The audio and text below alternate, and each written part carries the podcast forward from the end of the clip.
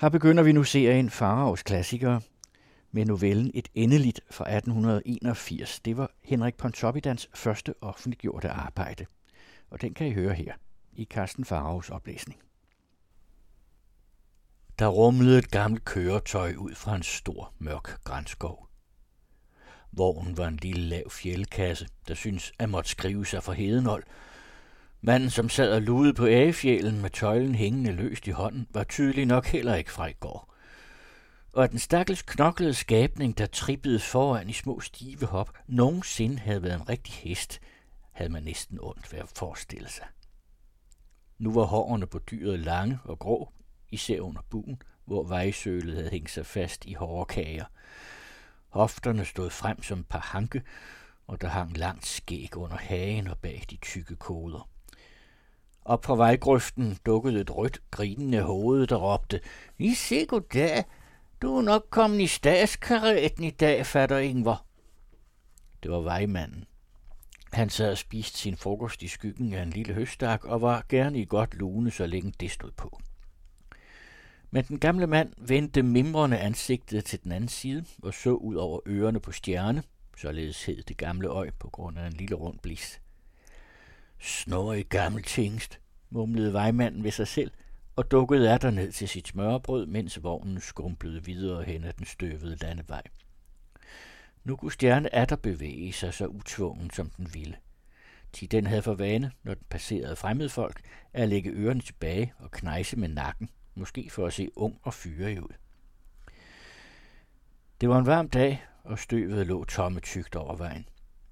Stjerne, hos hvem enhver bevægelse udtrykte den yderste anstændighed, flyttede igen de tynde, krogede ben, så ærbart og forsigtigt, at der bare stod en lille bitte røgsky omkring hver hov.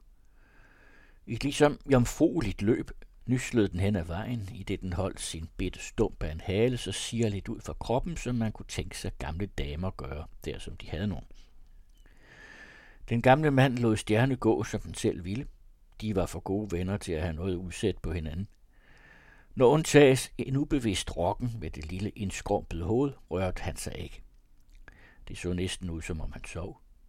Men når han mødte nogen på vejen, vendte han regelmæssigt hovedet til den anden side. Og i det han gjorde sig blind for deres hilsen, begyndte han igen sin underlige, urolige mimren. Fatter Ingvar var nemlig blevet menneskesky på sine gamle dage. I et hvert ansigt mente han at se dette overbærende smil, der tyngede ham hårdere end al hans femogfirsens tyve år. I sine mismodige øjeblikke kunne han blive ganske ængstelig for, at vor herre havde glemt ham, hvor han måske endnu i mange år skulle vandre omkring i denne verden som en uregelmæssighed, til morskab for voksne og til skræk for uartige børn, der var voksede fra skorstensfejeren. Med sorg havde han også hørt, at man inde i landsbyen kaldte ham den lille vor herre. Som han nu igen sad i disse tanker, opdagede han en elegant ekvipage, der kom rullende hen imod ham inde fra en tværvej og ugenert standsede netop i vejenes overskæring, så han ikke kunne komme frem. En adræt tjener med gamascher og skilning i nakken hoppede fra bukken og åbnede vogndøren, i det han erbødigt blottede et lille pomadehoved, mens herrerne steg ned. Med et galant buk lukkede han atter efter dem og smilte lyksaligt, da det behagede den ene af herrerne at lægge sin blanke hundesnude, det vil sige den, hvor med ridepisken endte, på hans opstoppernæse, mens han uddelte en ordre. Denne hans lille, af fedt struttende herre, var ligesom nedstøbt i en form, dannet af en grønkantet jakke og gule ridebenklæder. Så stramt og glat sluttede alt omkring ham. Til alle sider var han rund og trin, som en velstoppet pølse, og bestod for øvrigt af lutter blanke hundehoveder overalt, hvor sådanne med nogen rimelighed kunne anbringes. Den anden derimod var en høj, bønnestags lang skikkelse med et såkaldt fornemt smil under et friseret overskæg. Uden at tage notits af det gamle køretøj, der tålmodigt måtte vente, indtil tjeneren efter at modtage en ordre havde samlet en stor bregnebuket ved grøftekanten, lod de tvende herrer sig komplimentere af et par bønder, der havde ventet her ved korsvejen for at ledsage herskabet på en træudvisning i skoven. Omsider fik de høje herrer dog øje på den gamle, der var standset et stykke borte, og efter en stund at have betragtet ham på afstand, nærmede de sig langsomt og smilende. Stjerne smækkede øjeblikkeligt ørerne tilbage og knejsede med nakken.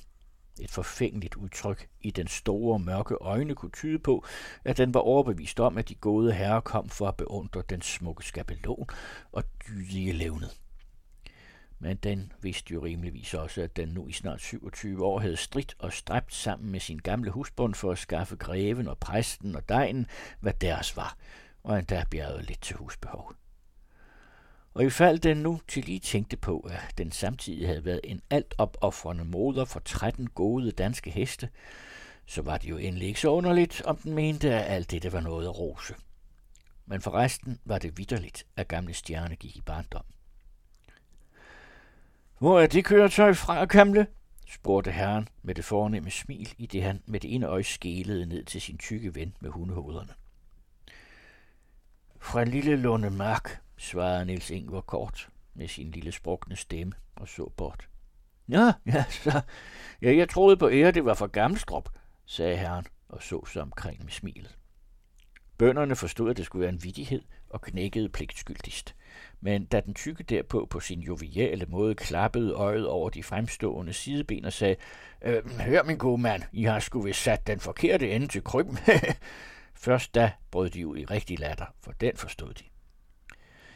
Niels Ingvar gav et hastigt ryg i tømmen, og det var et halvt mirakel, at ikke både vogn og hest trillede i grøften. Måske forblindet af sin indbildte triumf, satte stjerne uden at ænse sine svagheder frem i et sandt rejespring, så det var lige akkurat, at den her skablige ekvipage fik tid til at gøre plads på vejen, hvorpå hun stolt stampede videre med sin dybt svajede ryg og oprejste lille halestump. Men først et langt stykke henne fik den gamle mand atter rede på sine tanker. Med et indfoldigt og vemodigt stirrende blik så han ud over sin trofaste ven og kunne ikke begribe, hvorfor man dog blev så latterlig, når man blev gammel. På den flade Lille Lundemark lå Niels Ingvors brystfældige lille hytte et stykke fra vejen. Skorstenen sad og dinglede på den sammensunkne tagryg, stråtaget begyndte at flosse, og rundt om kartoffelhaven var gæret nedtrådt på lange strækninger. Da han kørte ind ad den grønne låge, så han sig omkring og sukkede. Hans hænder var for svage nu. Han magtede intet mere. Han følte, at alt sammen mere og mere ville synke sammen omkring ham, og dog havde også han engang drømt om, hvor dejligt det skulle blive på de gamle dage efter et langt og brydsomt liv, endelig at føle hvilens og sorgløshedens velbehag. Da han havde strøget ny halm i båsen under stjerne og puslet lidt om koen, stod han længe med møggreben i hånden, fortabt i dybe tanker. Han stod og grundede på noget, som i den sidste tid var dukket op i hans hu. Det var en lille lønlig tvivl om, hvorvidt nu også verden virkelig, som der stod i Bibelen, var skabt så såre godt. Der sad en lille krog oppe på spiltovsbjælken. Han havde set på den oftere. Inde i den lille pæne stue skinnede solen varmt gennem ruderne mellem blomstrende gyldenlak, dannede lysende firkanter på det lerstampede sandstrøede gulv og fik et par gamle blanke kobbersager til at skinne på hylden over døren. Alt derinde var grumme gammeldags. Der affældige ormætte egebord, den firkantede bilæggerovn med de tynde snirkelben og medaljongerne på siderne, de store alkovesenge, slagbænken, det grønmalede hjørneskab og de riflede paneler, alt synes at være fra det forrige århundrede. Lige til luften derinde, så indestængt var den. Hen fra krogen lød tunge perpendikelslag for et gammelt ur, og stilheden i stuen var så dyb, at hvert sekund syntes at leve et helt lille liv.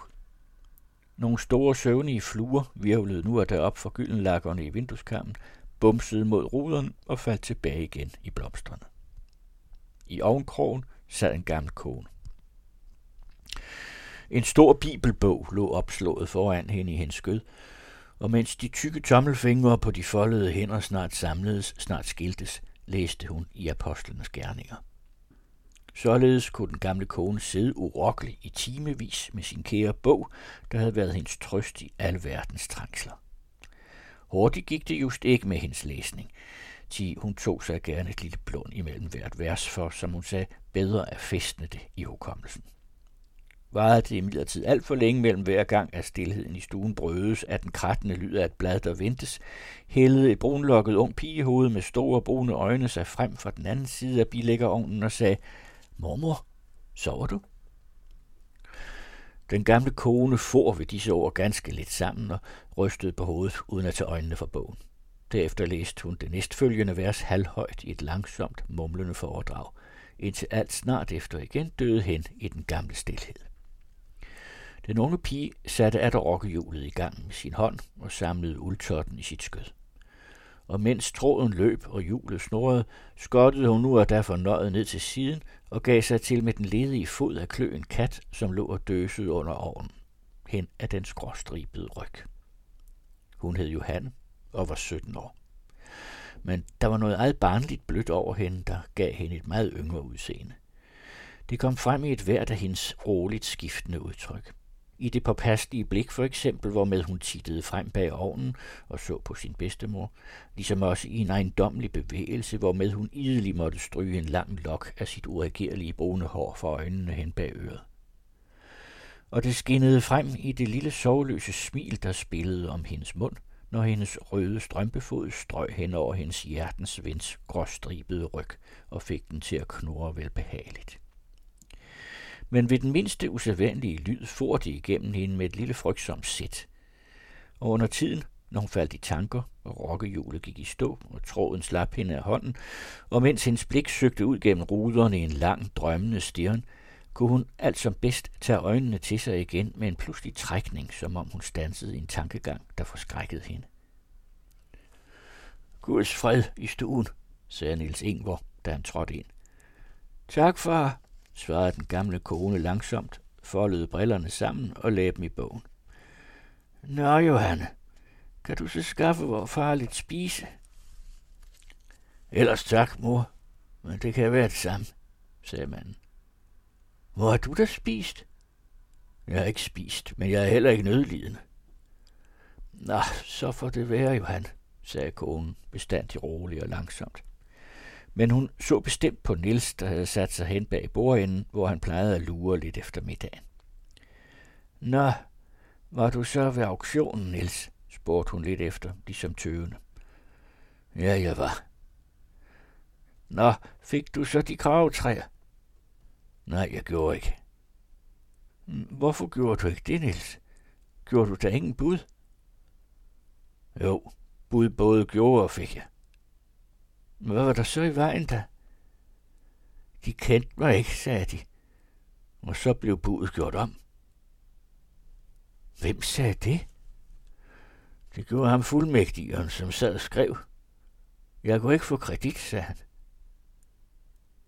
Men sagde du da ikke, at vi kunne betale til Mikkelsdag? Jo. Hvad sagde han så? Det lå han af. Jeg var for gammel, sagde han. Else Niels Ingvor spurgte ikke om mere, og en stund efter var alt atter sunket ned i den gamle stilhed. I den lille stue lød kun urets perpendikel og de to gamles langsomme åndedræt. Med hænderne foldet i skødet sad de hver i sin ende af stuen og glemte verdens bitterhed i en let slummer. Katten fik nu lov at snue i ro, og apostlene at hvile på deres gerninger. Stille svandt eftermiddagstimerne bort. Lydløst skred solens lysende firkanter hen over gulvet, mens Johanne fra ovenkrogen tankefuldt stirrede ud gennem de små ruder, fortabt i ængstelige drømme om den store, urolige verden udenfor. Natten efter lå Johanne i en tung søvn, da hun mærkede nogen pusle ved hendes seng. Inden hun endnu ret var vågen, hørte hun en stemme snakke i hendes nærhed. Utydeligt hørte hun ordene, to mark, to mark og to, to mark og fire skilling, to mark. Da hun slog øjnene op, stod bedstefaren i bar skjorte ved siden af sengen og gjorde fagter med hænderne i luften. Det første dagskær faldt netop ind gennem vinduet på hans underligt forvredende ansigt. En morfar dog, viskede det forfærdede pigebarn. Hun så straks, at det var galt fat og begyndte at græde. Nu vågnede også bedstemoren. Herre Jesus, Niels, udbrød hun og satte sig over inde i sengen. Den gamle mand havde feber. De andre kom i hast på benene og fik ham med besvær bragt til sengs igen. Men hele formdagen lå han i de vildeste fantasier og gentog sine auktionserindringer. To mark, to mark og fire, Eller han snakkede højt med stjernen, sådan som han havde for vane, når han pløjede, og sagde, hyp, gamle, nu må vi lette benene. Ja, sådan skal det være. Im og fort. Så får vi dager, du. Hyp. Men hans svage kræfter var snart opbrugte. Rysten døde efterhånden bort i hæse toner, og ved middagstid lå han ganske stille og kunne ikke røre sig. Slimen havde samlet sig i strubehovedet, og han havde ikke længere kræfter til at hoste det op. Åndedrættet fik derved en snorkende lyd, men der rørte sig ikke en trækning i hans ansigt. Øjnene var tillukkede, men munden stod halvt åben, og fugtigheden på læberne tørrede ganske ind til et hvidt skorpelag. Else så, at det var på det sidste. Hun sad trofast ved hans side, holdt hans hånd og så ufravendt ind i det lille blege dødning af ansigt. Hun var rolig og fattet, og der var et højtideligt vemod i den sindige måde, hvorpå hun søgte at lindre hans kamp, ved at til at fugte hans tørre læber med en lille svamp. Imidlertid havde Johanne fået stjerne forspændt og var på vej efter distriktslægen, der boede en halv mils vej derfra. På hele køreturen sad hun med hånden for ansigtet og hulkede, så alle vejfarerne forundret så efter hende. Og endnu inden hun var kommet helt ind af doktorens dør, sagde hun ganske åndeløs, morfar syg, og stak så i at hulke ganske højt. Hvem? Spurgte lægen. Han sad ved sit skrivebord og så fortrædeligt op. Morfar, gamle Niels Ingvar på marken. Nå ja, barn, det er der ikke at tage sådan på vej for. Du havde jo nær skræmmet livet af mig, sådan som du kom her, og, og, og... Doktoren var en lille fed mand med et rødskjoldet ansigt, et stort rødt busket overskæg og et fraværende blik bag guldbrillerne. Han rejste sig fra stolen med stort rabalder, åbnede en dør og råbte noget ud, med et brøl, der syntes at have til hensigt at sprænge huset i luften. Det unge pigebarn stansede sin gråd og trykkede sig forfærdet op imod væggen. Derpå satte doktoren sig atter til rette ved bordet og fortsatte sit skriveri. Johanne blev stående hen ved døren og turde næppe røre sig. Hjertet bankede siden på en af skræk og utålmodighed, men minutterne løb, og der viste sig stadig ingen. Hun syntes til sidst, hun måtte have stået der en hel time, og der hørtes intet uden doktorens kradsende pen på papiret. Endelig rejste han sig og begyndte at vandre op og ned ad gulvet, mens han tankefuldt kløede sig oven i sin skallede ise og halvhøjt mumlede noget hen for sig. Med et fik han øje på Johanne og stansede midt i stuen. Med hænderne i siden, skrævende ben og pennen i den savlende mund, så han måbne på hende. Hvad pokker? Hvad vil de her? Ja, ja, stammede hun. Nå ja, det er sandt. Jamen, hvor pokker bliver min kaffe af? Abelone! Brølte han igen, så det genlød i huset, og lidt efter kom en tyk rød tjenestepige trævende ind, tørrende fingrene i sit sækkeladers forklæde og spurgte familiært, hvad der var på færde. Der opstod skænderi imellem de to. Kaffen stod nemlig på bordet og havde stået der hele tiden. Så fik doktoren endelig sit tøj på og stod ude på stentrappen. Men her stansede han igen med et udråb, plantede hænderne i siderne og så først på køretøjet og derfra hen på Johan, med et stort blik ovenover brillerne. Er du rigtig klog? Udbrød han. Anser du mig for slagter eller jordmor? Hvor kan det falde dig ind at møde her med sådan et køretøj? Man kan jo være både død og begravet, inden jeg når derhen med det stykke oldsag der. Ved de sidste ord pegede han med et fodspark hen på gamle stjerne, der, som om den havde forstået øjeblikkets alvor, netop havde strammet sig op til en usædvanlig vægelighed. Ja, du må skaffe et andet køretøj. Jeg har tit nok sagt, at jeg ikke kører ud med enspændere, så man kan risikere både liv og lemmer med. Og sådan en skiden gumpekasse, du møder med her. Jeg tænker, jeg skal lære noget andet her efterdags. Dermed vendte han sig kort omkring og smældede døren i efter sig. Der stod den unge pige nær ved at sejne om på stentrappen. Hun kendte ingen mors sjæl der i nærheden, og på hjælp var derfor ikke at tænke nu midt i høsten. Sanseløst, uden ret at vide, hvad hun gjorde, styrtede hun i sin fortvivlelse atter hjem og kom netop ind ad døren i det øjeblik, da den store vorherre tog den lille vorherre ved hånden og førte ham ind til paradisets evige fred. Johanne sank ned ved fodenden af sengen i sygelig, hæftig gråd. Gamle Else derimod foldede stille den dødes hænder over brystet og trykkede hans øjne til. Da hun lagde dynen til rette omkring liget, fornam hun endnu ligesom en flakkende banken i dets venstre side. men snart stillede også den af, og forstedse stansede det hjerte, som han gav hende i deres ungdomsvår for mere end et halvt århundrede siden.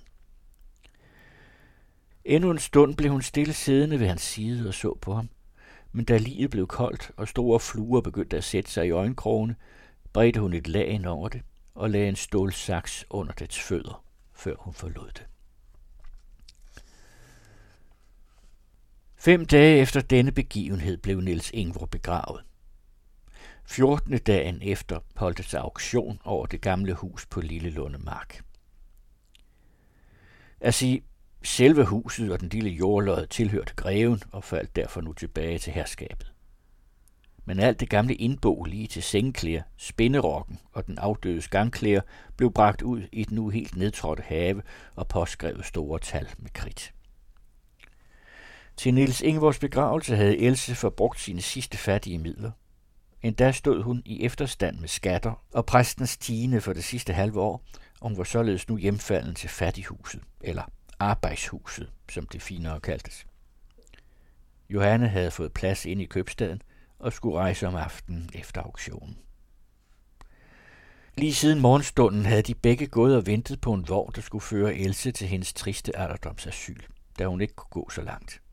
Men endnu ved auktionens begyndelse var vognen ikke kommet, og mens råb og latter lød ind til den fra den forsamlede mængde ude i haven, gik disse to forladte til sammen en sidste vandring med hinanden i hånden gennem det tomme og øde hus, stansede lidt hist og her og gik så videre. Ingen af dem talte. Men da Johanne fik øje på den gamle morfars neglepind i den samme sprække i panelet, hvor han altid satte den, kom hun til at græde hæftigere. Ude fra forsamlingen, hvor auktionsholderen sad op på en slags tribune, dannede et par borer og var vittig, sådan som alle auktionsholdere, blev råbende bestandig livligere, og hver gang et af disse gamle, minderige stykker blev råbt op til bud, klemte Johanne fastere om den gamles hånd og gemte sig tættere ind til hende. Pludselig lød en hundredstemmig skok og latter derudefra. Johanne vendte sig mod vinduet for at se, hvad der var på færde, men med et lille gys tog hun hurtigt hovedet til sig igen og hviskede: "Mormor, stjerne." Den stod derude midt i forsamlingen, med knejsende nakke, ørerne tilbage, og så sig omkring, som om dens gamle hjerte bankede af stolthed og henrykkelse. "Nå, byd så på den, folk," råbte auktionsholderen. "Lad nu gå lidt villigt. En dejlig tredive års plag. Hvor meget skal vi have?" En gemytlig fyr gik hen og kiggede den under halen og sagde: "Jamen, den har jo ingen tænder." Og dette gav anledning til et fornyet latterudbrud og flere lignende vittigheder. Men ingen ville byde. En hesteslagter fra byen, der tilfældigt kom køren der forbi, forbarmede sig endelig over dyret og købte det for femten kroner. Med et lystigt grin bandt han det straks til bagsmækken af sin vogn, og under forsamlingens jubel travede stjerne hen ad vejen fra sit fædrene hjem, så strunk og kæk, som ville den fordre livet ud på ny. Men tvende dage efter bekendtgjordes gamle stjernes dødelige bortgang i avisen under overskriften "Ungt, fedt oksekød". Imidlertid var vognen kommet, der skulle føre Else og Johanne bort. Den holdt over på den anden side af huset, og uden at nogen mærkede det, forlod nu også de det gamle hjem.